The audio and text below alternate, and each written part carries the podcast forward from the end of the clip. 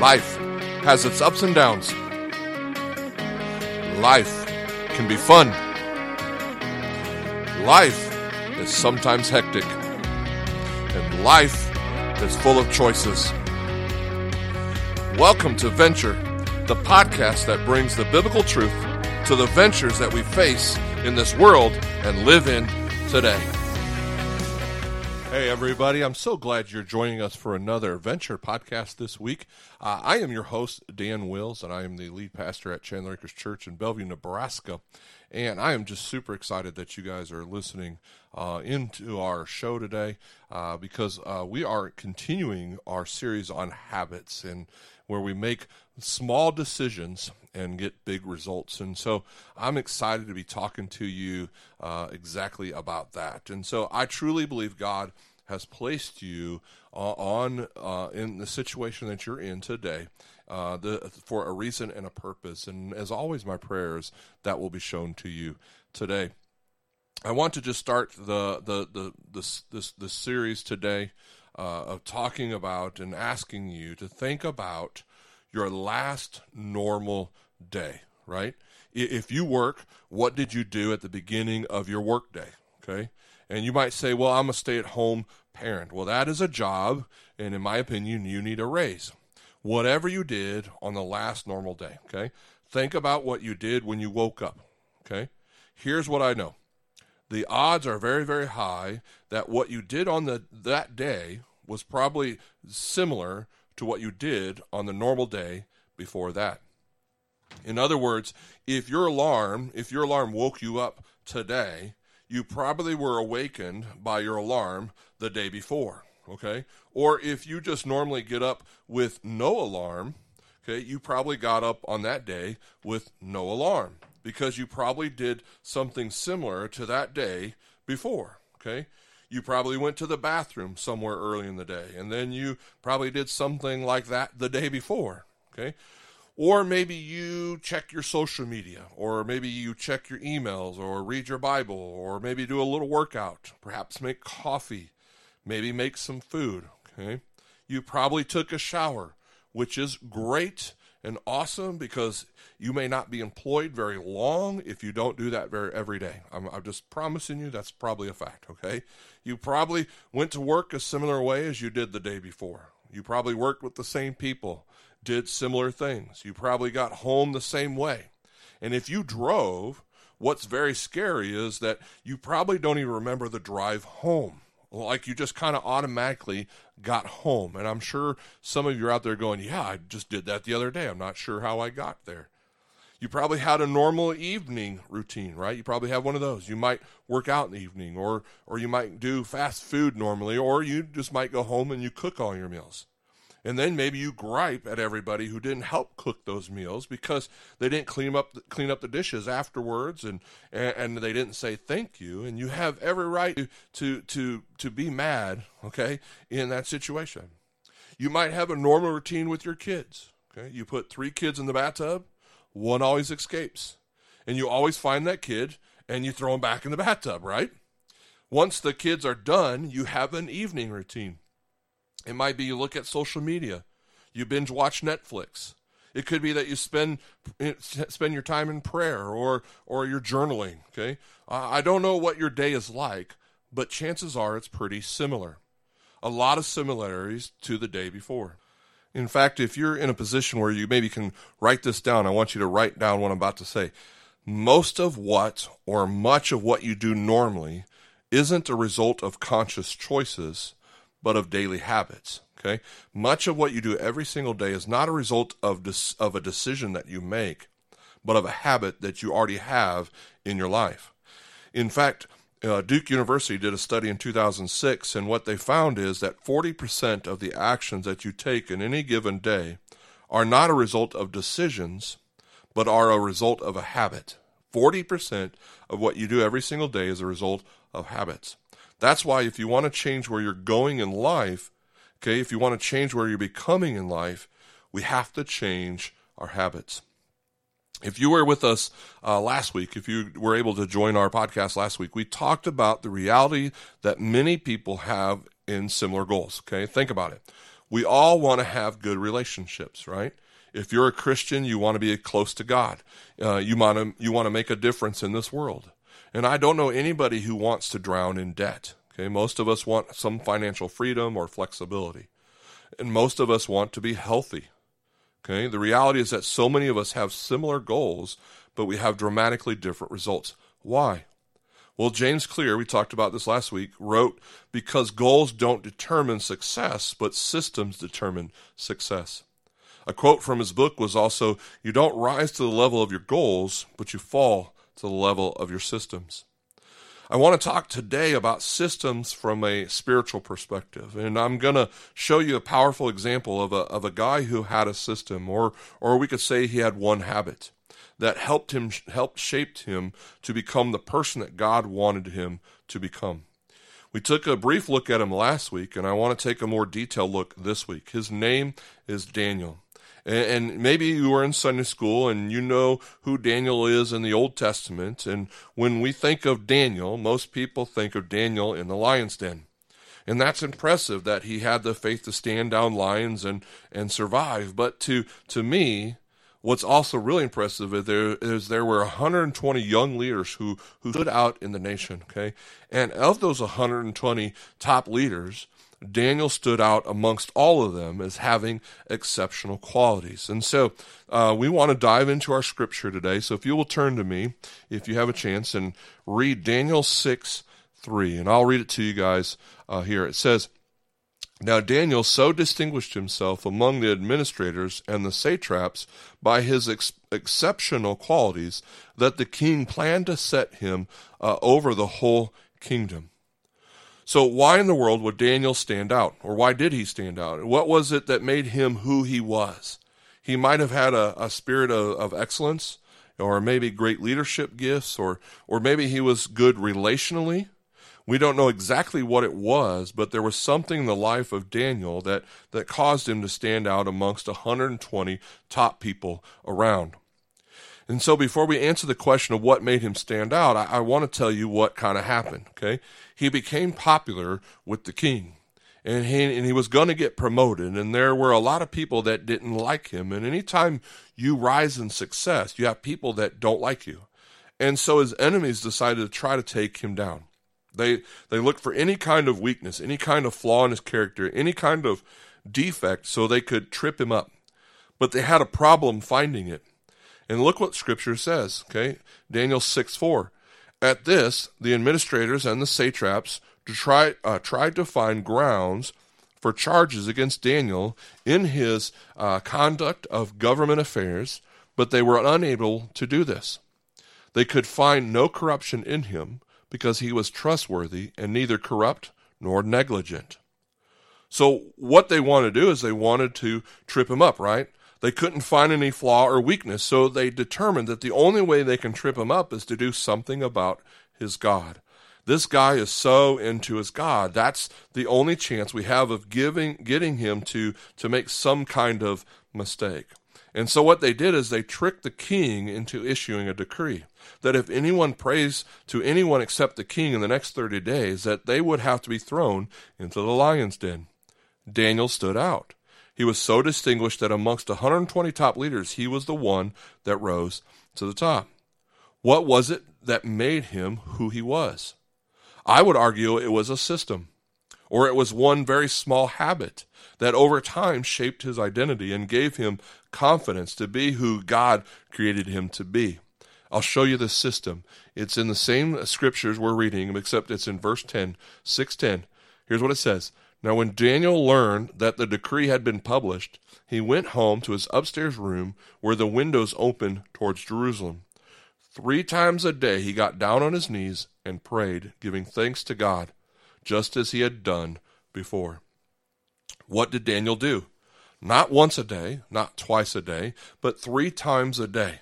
Not when it was convenient, and not when it was easy, not when you were done watching the good shows on Amazon Prime, but every single day he stopped.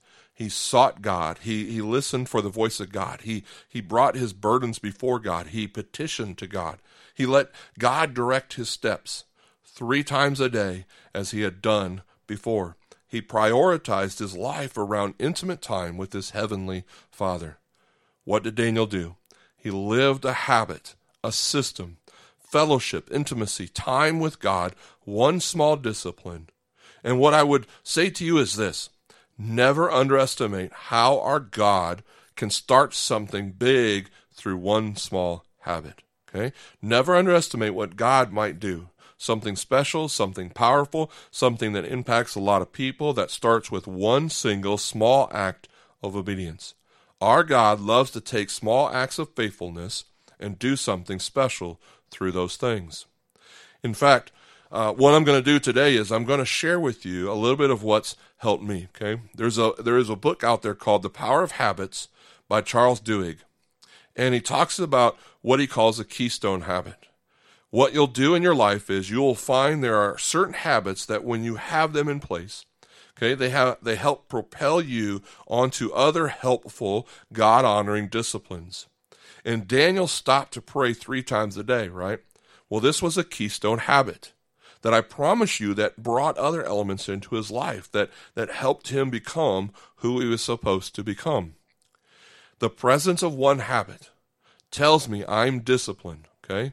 So if I have this one habit, then I know I'm going to be disciplined. Like, therefore, if I do this discipline, I will go to bed on time. I will get up on time. I will do my Bible reading plan. I will go to work. I will have a productive day. I come home in a good mood, okay? And it starts back over. If I don't do the one habit, okay, I don't feel disciplined. I hit snooze on the alarm. I don't have time to do my Bible plan. I rush into work. I'm not productive. I have a bad day. Therefore, I have to stay late, and I know my wife Jen's going to be mad at me, so I drive home really, really fast. A police officer tries to pull me over. I don't want a ticket, so I try to outrun him, and eventually 4 of them capture me, put me in jail, all because I didn't do my one original habit. Now, as you can tell, I'm slightly exaggerating, but not by much. What set Daniel apart? 3 times a day, he stopped to have intimate fellowship with God, just as he had done before. Never underestimate how God might start something big, something special, through something very small. One act of obedience. Okay, if you were with us last week, we said, let's do something a little different, right? Instead of starting with the do, what do I want to do, let's start with the who. Before we ask, what do I want to do, who does God want me to be? Who am I supposed to be? And I ask the question, who do you want to become? Right? Who do you want to become? A godly parent, a bold witness, a person who's healthy, breaking generations of obesity in the family, whatever it is. Maybe you want to be a person that's clean and sober. Who do you want to be? Now, we're going to add another piece of application this week. And here's your one assignment, okay? Based on who you want to become, what one habit do you need to start? Okay, based on who God is calling you to be, what is one small discipline that will move you in that direction? It has to be something small. It may be for you that you're not going to hit the snooze button ever again. Okay, now if you do that, listen to me. You can do all things through Christ who gives you strength, right? So get up and go on with your day, okay? It could be something incredibly small. You might say Bible before Instagram. Before I pull up social media, I'm going to do my Bible reading plan for the day. Or I'm going to pray with my kids before they go to bed. But just one simple prayer. What do you do based on who you want to become? You may say, I want to be a person that cares about others. So for you, it's, I'm going to write one note a day to express my gratitude or appreciation to someone in my life. Or I want to be a person that's organized. So for you, you're going to make your bed every day. Why? Because you start the day that way. You want to be a godly example to your kids, so you do a Bible reading plan with them. So every day that there's a spiritual touch point together. Or you want to be a person that's focused, so you need to take out your little note cards every day, and you have 3 things. These are, these are my 3 priorities, and you do them every single day. You want to be a person that's healthier, so you walk 3 times a week for 20 minutes, whatever it is, based on who you want to become. What one new habit do you need to be put in place? What new system do you want that will take you where God wants to take you?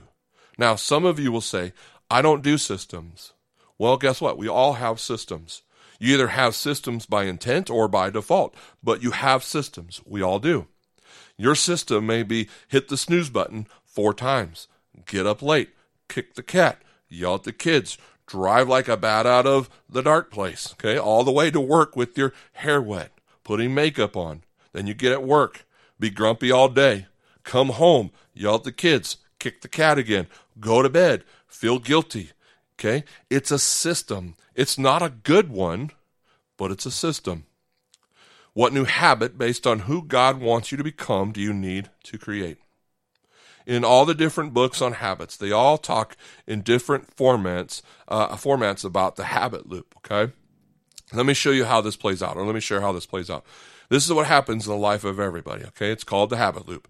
There's something that will be a trigger or a cue for you, okay? You see something, you walk by the refrigerator, you get bored, okay? You get hungry, you get angry, you get hangry, right? You get lonely. It's the end of the day. It's the beginning of the day. There's a trigger, okay? Or there's a cue that always leads to an action or some sort of response, okay? Then you do the act, okay? You eat the piece of cake, or you pray with your kids, you sleep in later, or you yell at somebody, or you kick the cat, or you eat a second hamburger. Whatever it is, there's an action, and then you get the reward, okay? That's the dopamine, the sugar rush, the pleasure, the extra 7 minutes of sleep, the enjoyment of seeing the cat fly across the room because you just kicked him, and then it goes back to the trigger. Okay, so you have the trigger, then you have the action, and then you have the reward. That's how habits are formed. Okay, there's a trigger. We see something, we feel something, we have an emotion. We go to that type of action. We get a similar type of reward, and then the process repeats itself over and over and over again. So, how do we start a new habit? Well, what we want to do is we want the trigger and the action to be 2 things, okay? So if you have a chance to write this down, or if you're embedding this into your brain, okay? Here's what 2 things. We want to make it obvious, okay? We want to make it obvious. And the second one is we want to make it easy. We want to make it easy. Obvious and easy. The first thing we're going to do is we're going to make it obvious. If you want to change what you do, then we're going to change what we see. Make the trigger obvious. If you want to take vitamins every day, put the vitamins out the night before you go to bed, so when you wake up, there's the trigger. I'm going to take the vitamins. If you want to be someone who is reading every night before you go to bed, take your book, put it out on the pillow at the beginning of the day, and at the end of the day, there's the trigger. It's really, really obvious, right? If you want to write a note every day to encourage somebody, okay, at the end of the day, put the note and the pen on your desk, so when you walk in the next day, boom, there's a trigger. This is what I'm supposed to do every day. Make it really obvious. Then, make it easy.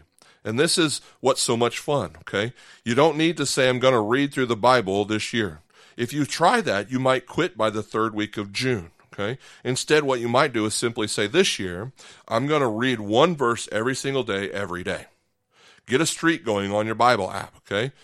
Just get some kind of streak going. Then every day you just open it up, the first thing, and you read the verse of the day, okay? Here's my promise. If you do that for 27 days, you might just get an appetite to read 2 verses, okay? And then one day you're reading a chapter, okay? Start small and let it grow from there. And you might say, well, I want to pray with my spouse, but we don't know how to pray together. It's just too awkward and too intimate. I mean, I know we can kiss and give each other a hug, but we can't pray together. So what you're going to do is you're just going to grab your spouse's hand and thank God for 1 thing. Just 1 every day. Thank you, God, that we have air conditioning in our house on this hot day. Or if you're in a place that's cool, you have heat every day, whatever it is. Or maybe it's, thank you, God, that we didn't kill one of our children today, okay? Or, whatever it might be. Or maybe it's, for you, it's, man, thank you, God, I didn't kick the cat today. I don't know, okay? But maybe you want to journal. What do? 1 sentence, just start there. Here's where I saw God work today. 1 sentence. You might get carried away and have 2 sentences one day. I want to get in better shape, maybe. 10 push-ups. Can't do 10, do 5. Can't do 5, do 1. Can't do 1, put your knees down. Do something. Start small and see what happens. What are you doing? You're building a system. There's a cue, right? A trigger. There's a trigger that tells me, after this, this is what I do, because this is the new habit in my life. Here's how you'll write out it in your notes, okay? If you're taking notes, you'll say this. I will do blank after I blank. That's your system. I will do blank after I blank. Daniel would have said this: after I eat my eggs, I pray. After I eat my roast beef sandwich, I pray. After I eat my chicken dinner, I pray. I do this, and then I do this action. I will do blank after I blank. My morning routine, morning routine looks like this, okay? I wake up to no alarm. You can ask my wife if you ever got a chance to meet her. I wake up 5 minutes before my alarm goes off all the time, okay? I set an alarm, but no matter what time I set it for, I'm up 5 minutes before, okay? I go to the bathroom first thing, and then after the bathroom, I do my Bible plan, okay? And then I get dressed. Then I start my day, okay? What I've got is I've got a system, a routine that aligns my heart with God. It renews my mind with truth, empowers me to do what God called me to do. Just a few small things started over a matter of time have helped me who I've become. What's yours going to be? It might be after, you drink a coffee, I read one Bible verse. Or after I put my kids to bed, I do a 30-second plank. After I brush my teeth, I journal one sentence. After I journal one sentence, I grab my spouse's hand, and we thank God for one thing, okay? Or whatever it is for you. But successful people do consistently what other people do occasionally. People who are close to God, but not there by accident, they have small disciplines that draw them close to God. People who are financially strong, they don't do it going shopping for whatever they want, okay? There's a discipline, there's a plan, there's a mindset, there's habits. People who are in shape, it doesn't happen going to all-you-can-eat buffet 3 times a day, okay? It takes a plan, it takes some exercise, it takes some small disciplines consistently done over time.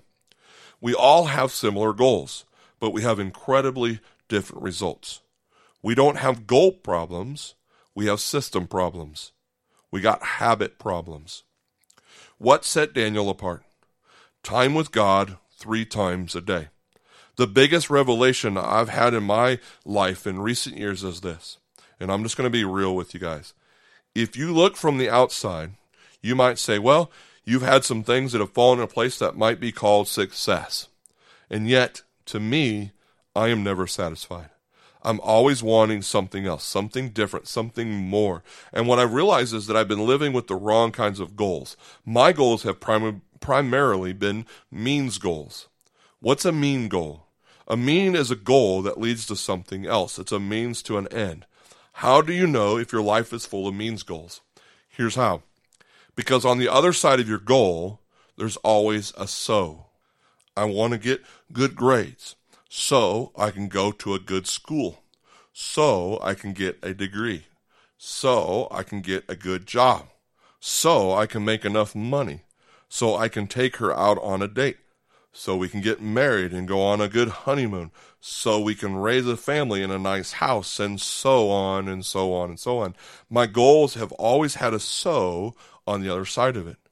The problem is this: whenever there's a so on the other side of it, that happiness or fulfillment or contentment or joy is always deferred to the future. There's always something else out there. It's always in the future. And what I've realized is that instead of setting means goals, what I want to do is I want to set end goals. And the only end that I can find on the other side of every so is not a what, but it's always a who. It's not what I'm getting or where I'm going or what I'm doing, but who am I becoming? And the only end goal that ever seems to matter is if I become more like Christ. Why would I ever want anything else unless I could use it for his glory? More like Christ. And if that becomes the driving force of your life, then success is not somewhere out there, but you can be successful when you're obedient to him today. It's not some big result that's 5 years in the future or 10 years in the future. It's in a single act of faithfulness and obedience today. I am successful today because I honored God today. So if there's always a so at the end of your goal, you're always going to be reaching for something. My hope and my prayer, based on who God wants you to become, what one small act of obedience will you start today? And then find joy in it. I did what you called me to do. Wasn't big, but I was faithful in the small things. And guess what? God's word says that whenever you're faithful in the small things, God will trust you with big things. Be faithful to few, and God will trust you with more. But don't kid yourself, folks. Listen to this. Don't kid yourselves. You're not successful when you get more. You're successful when you're faithful today. Amen. That concludes another episode of Venture Podcast. I hope you enjoyed it. Next week, we'll hope you'll be back as well so we can finish up our series of habits where we're making one small decision and getting big results. We'll talk to you soon. If you'd like to know more about Venture Podcast or Chandler Acres Church, or if you'd like to support this ministry, please visit us at ChandlerAcresChurch.com.